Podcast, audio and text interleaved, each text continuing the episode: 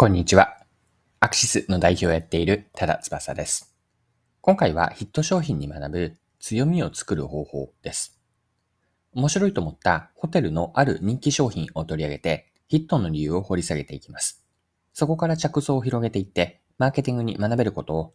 皆さんと一緒に掘り下げていければと思います。よかったら最後までぜひお付き合いください。よろしくお願いします。はい。今回ご紹介するのはホテルの訳ありケーキなんです。日経新聞の記事で紹介されていました。記事から引用します。スーパーやデパートの青果売り場に並ぶ色とりどりの美しい野菜たち。対して味や精度に、鮮度に問題がなくても、太さや太さが数ミリ足りない。色にムラがあるなどの理由で規格外となった野菜がある。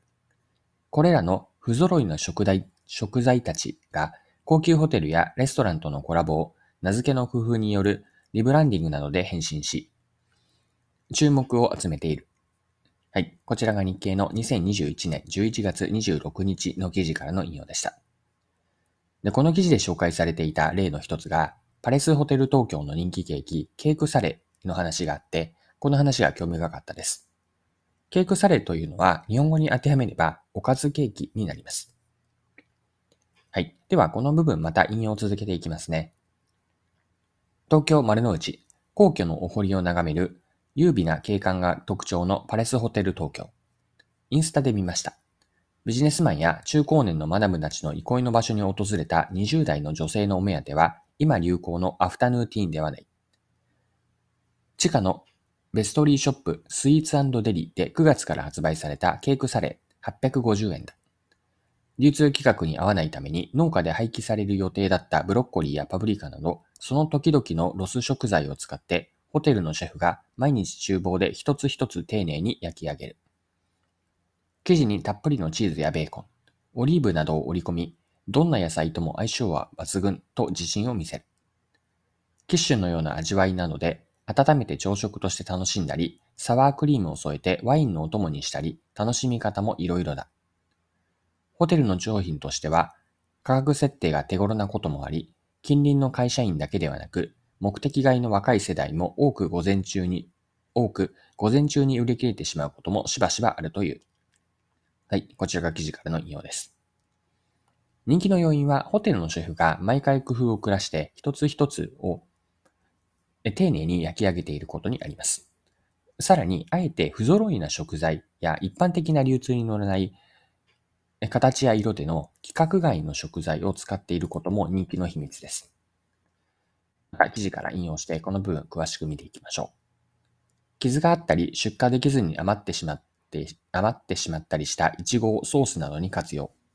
ホテルクオリティの品質で楽しみながらフードロス削減に貢献できるというのがお客様への、お客様への新しい体験価値の提供につながっていると、ポレスハテパレスホテル東京総支配人の渡部勝氏は指摘する。パレスホテルのこうした取り組みを支えるのが食材を提案するフードロスバンクだ。高級ホテルやアルマーニ、ブルガリなどのレストランに高品質の不揃い食材を提案。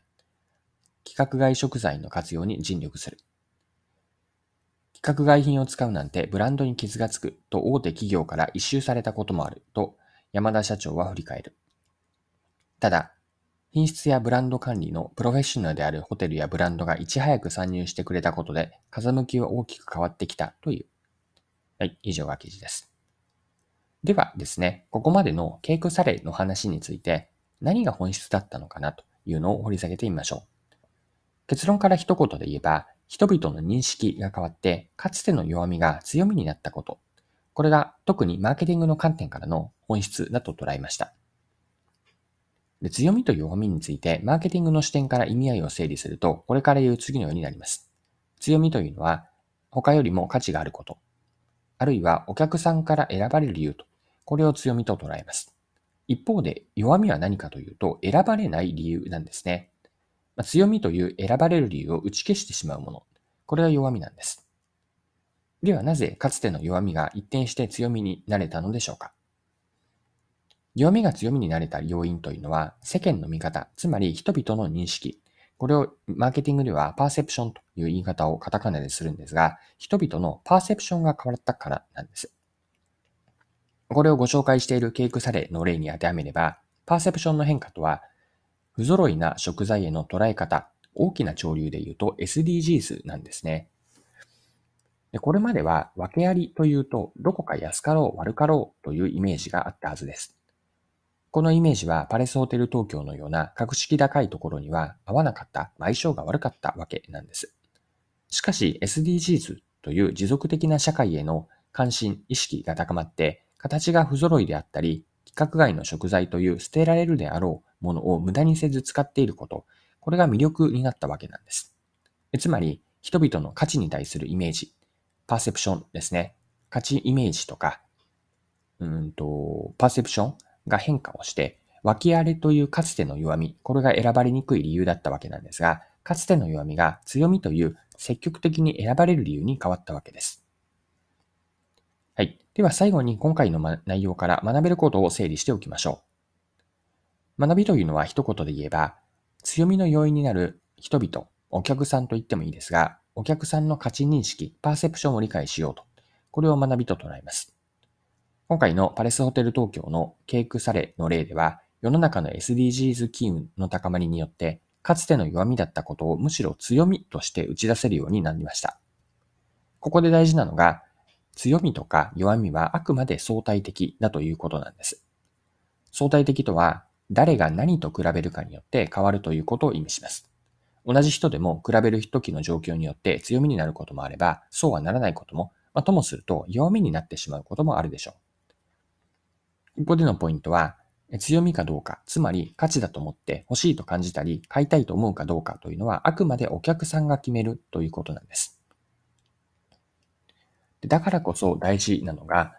顧客理解だと思うんです。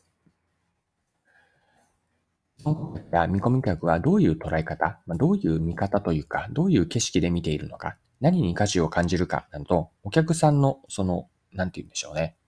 心理的な状況とか気持ちとか感情、そしてどういう景色を見ているか、ここに注目をするといいと思っています。はい。今回も貴重なお時間を使って最後までお付き合いいただきありがとうございました。それでは今日も素敵な一日にしていきましょう。